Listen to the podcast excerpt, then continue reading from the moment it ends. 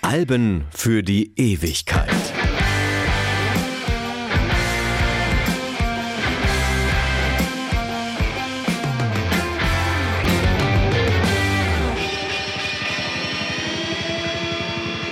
Hallo, ich bin Stefan Kleiber und der Kampf um den Thron des Britpop ist vorbei.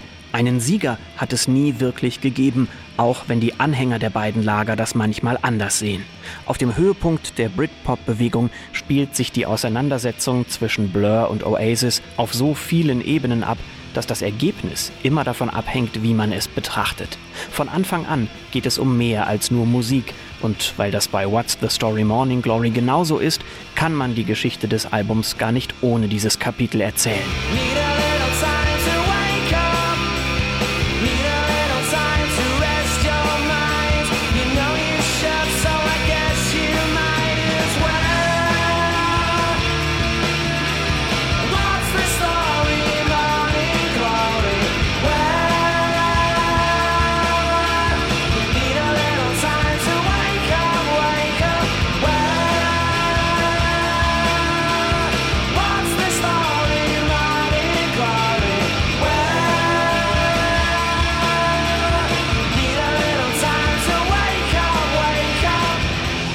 Rivalitäten zwischen Bands hat es immer gegeben, aber der Battle of Britpop, wie er Mitte der 90er Jahre ausgetragen wird, spielt sich auf anderem Level ab, für alle Beteiligten. Und das sind auch und vielleicht vor allem die britischen Medien. Die wissen, aus rein musikalischer Sicht ergibt der Streit keinen Sinn, denn natürlich wäre in der Musiklandschaft Platz für mindestens 2 Britpop-Ikonen. Das Ganze funktioniert, weil er durch den Hintergrund der Bandmitglieder eine gesellschaftliche Dimension bekommt.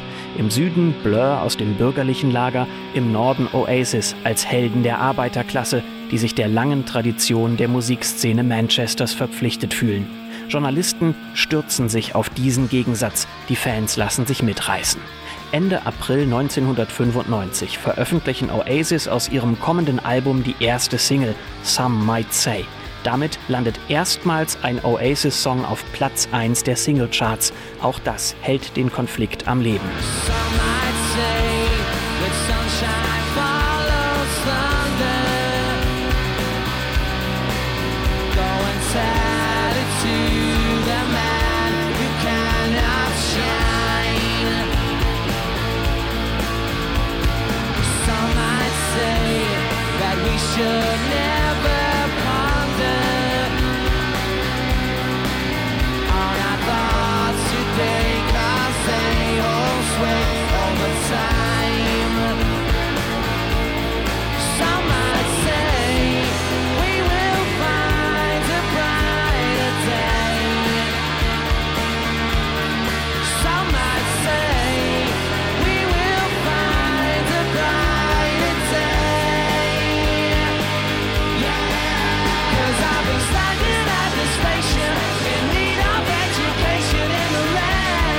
Oasis sagen in dieser Zeit einige hässliche Dinge über Blur, die sie später per offizieller Entschuldigung zurücknehmen.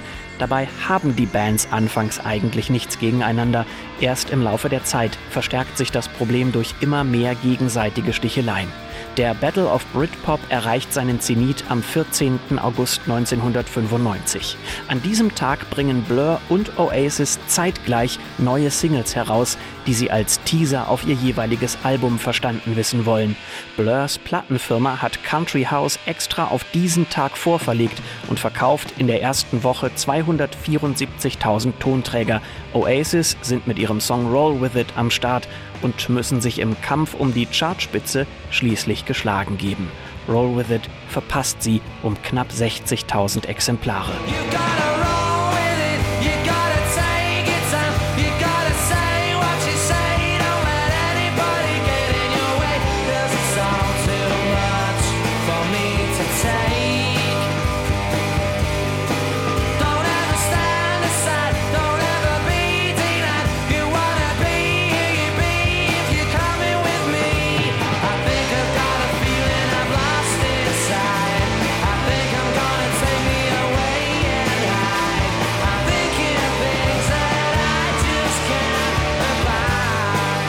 Der Musikpresse allein die Schuld zu geben, greift natürlich zu kurz. All die Provokation wäre vielleicht ins Leere gelaufen, ohne das Temperament der beiden zentralen Charaktere von Oasis, Noel und Liam Gallagher. Zwei Namen, die in der öffentlichen Wahrnehmung so stark mit Oasis assoziiert sind, dass der Rest der Besetzung quasi ins Hintertreffen gerät. Und beide sind derart leicht reizbar, dass sie nur allzu gern auf die Polemik eingehen, die Bands gegeneinander auszuspielen. Der Mythos Oasis lebt immer auch vom Spannungsverhältnis zwischen den Brüdern und ihre Rollen innerhalb der Band machen es nicht leichter. Noel als kreativer Kopf und Songschreiber, Liam als Sänger. Damit hat die Band im Grunde zwei Frontmänner, die beide überzeugt sind, es besser zu können als der andere.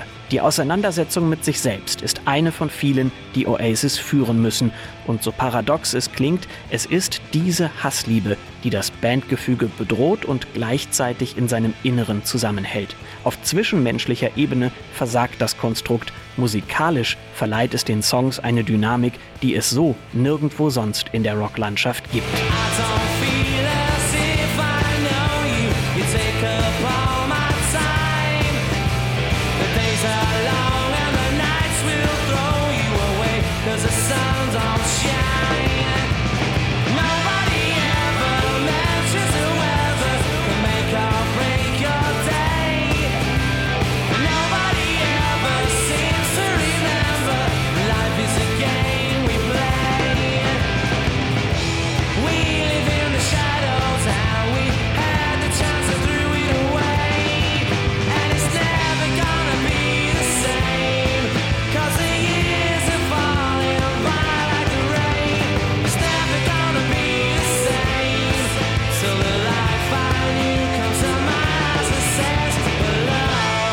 Schon das Vorgängeralbum zieht seine Energie zu einem Großteil aus dem schwierigen Verhältnis zwischen den Gallagher-Brüdern. Und eigentlich hätte die Geschichte von Oasis hier enden können. Definitely Maybe ist 1994 das am schnellsten verkaufte Debüt der britischen Chartgeschichte mit 86.000 Exemplaren in der ersten Woche. Angesichts dessen, was danach kommt, wirkt diese Zahl geradezu lächerlich klein. Die Vision und der Ehrgeiz von Noel und Liam Gallagher halten die Idee am Leben, dass da noch weit mehr zu holen ist. Wenn du nicht größer werden willst als die Beatles, ist es nur ein Hobby, lautet ein beliebtes Zitat von Noel. Es mit den Beatles aufnehmen zu wollen, das wirkt aus heutiger Sicht vielleicht vermessen. Damals scheint es ein erreichbares Ziel zu sein. Schon deshalb ist das Verhältnis von Oasis zu den Beatles ein besonderes. Oasis verstecken ihre Einflüsse nicht, sie stellen sie offen zur Schau. Und das ist für manche gewöhnungsbedürftig. Don't Look Back in Anger, Oasis zweite Nummer 1 in England, borgt sich das Intro fast 1:1 von John Lennons Imagine. Auf Kritiker wirkt es wie eine Beleidigung.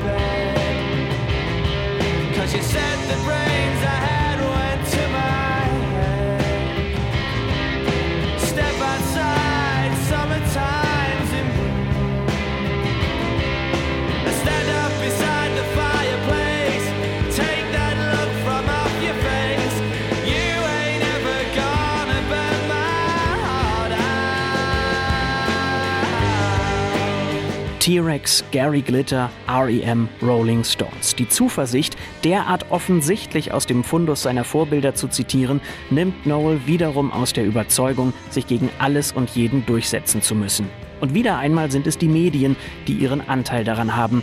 Zum einen, weil sie selbst die Beatles-Analogie gern bedienen, zum anderen, weil sie in ihren Artikeln Oasis höchst persönlich zu deren Nachfolger ernennen. So lange, bis die Gallaghers selbst glauben, dass sie es sind. Mit ihrer Band wollen sie nicht weniger als die Welt erobern. Und das tun sie dann auch. What's the Story Morning Glory erscheint am 2. Oktober 1995 und lässt Blurs Vorsprung bei der Vorabsingle wie einen bedeutungslosen Etappensieg aussehen. In 5 Ländern schafft es das Album nach ganz oben in den Charts. In Großbritannien gibt es wieder einen Rekord bei den Verkäufen in der ersten Woche. Diesmal sind es 347.000. Das ist das 4-fache von Definitely Maybe. Auch im fürs Geschäft wichtigen Markt USA läuft es ausgesprochen gut.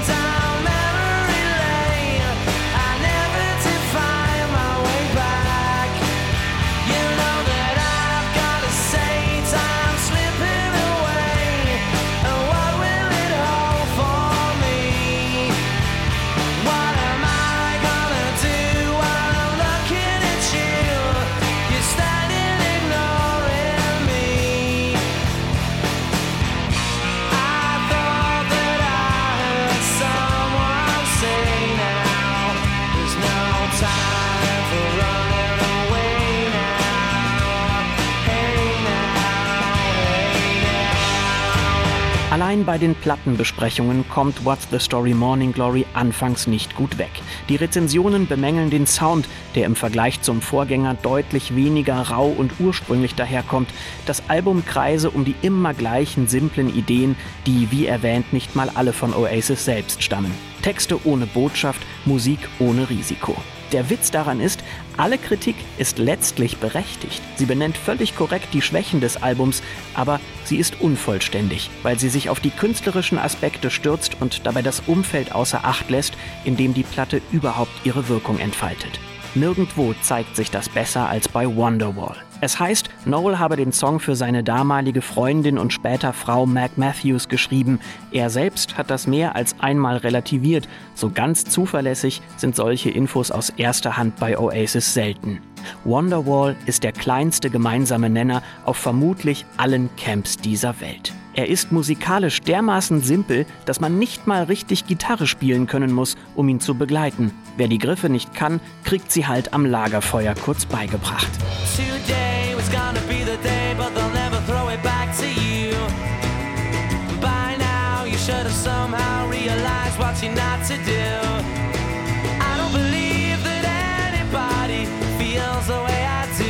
About you now, and all the roads that lead you there were winding, and all the lights that light the way are blinding. There are many things that I would like to say to you, but I don't know how. I said maybe be the one that saves me, and after all, you're my Wonderwall. Und doch, der Titel ist wieder mal eine Beatles-Anspielung, genauer gesagt auf George Harrisons Soloalbum Wonderwall Music.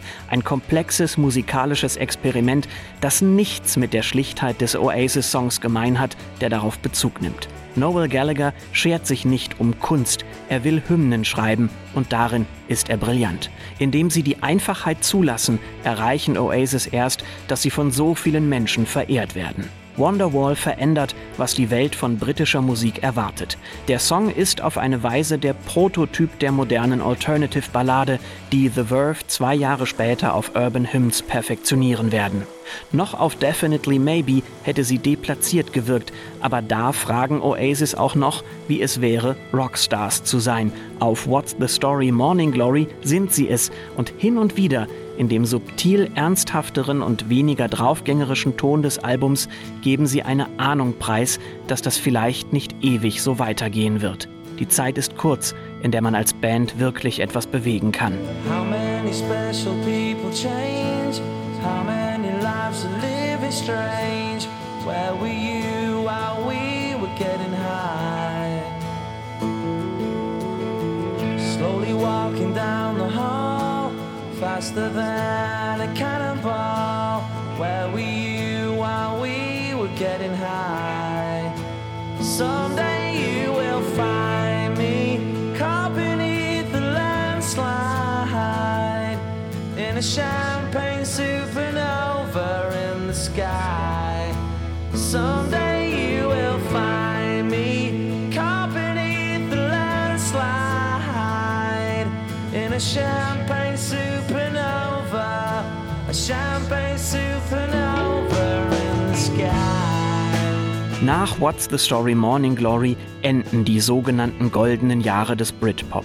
Es ist das letzte Mal, dass eine Rockband aus dem verstaubten Manchester die Welt erobert und dabei von der Insel auch das Lebensgefühl einer Generation nach draußen trägt.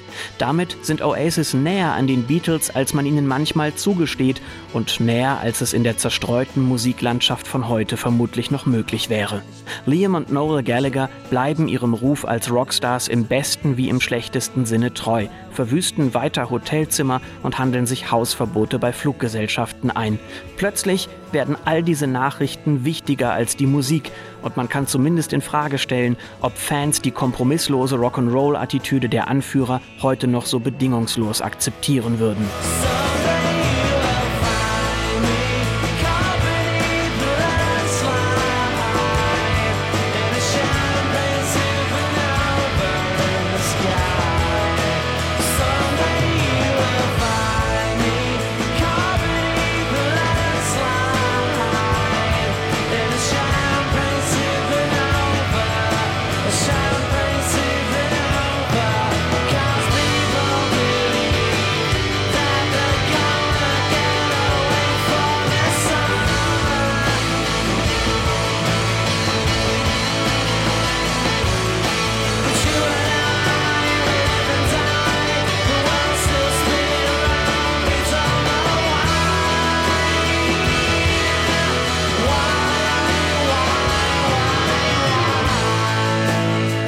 Das dritte Oasis-Album Be Here Now erscheint 1997 und zerbricht letztlich an den eigenen Ansprüchen. Nach dem Erfolg des Vorgängers haben sich die Erwartungen derart ins Unermessliche gesteigert, dass sie de facto nicht mehr zu erfüllen sind.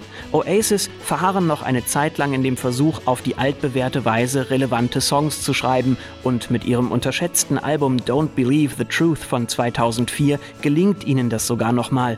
Blur erkennen den Niedergang des Britpop übrigens schneller und wenden sich erfolgreich anderen Entwicklungen zu.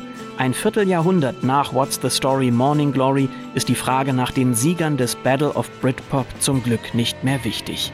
Zumal wohl auch Damon Albarn von Blur damals nicht zu träumen gewagt hätte, dass er eines Tages sogar mit Noel Gallagher zusammenarbeiten wird. Was bleibt, sind die Superlative. Wenn man die Best-ofs einmal außen vor lässt, bleibt What's the Story Morning Glory für lange Zeit das am zweitbesten verkaufte Album Großbritanniens, bis es 2011 von Adele's 21 überholt wird. Was bleibt, ist aber auch die Legende von einer Band, die antrat, größer zu werden als ihre Idole. Nur dafür hat es am Ende nicht ganz gereicht.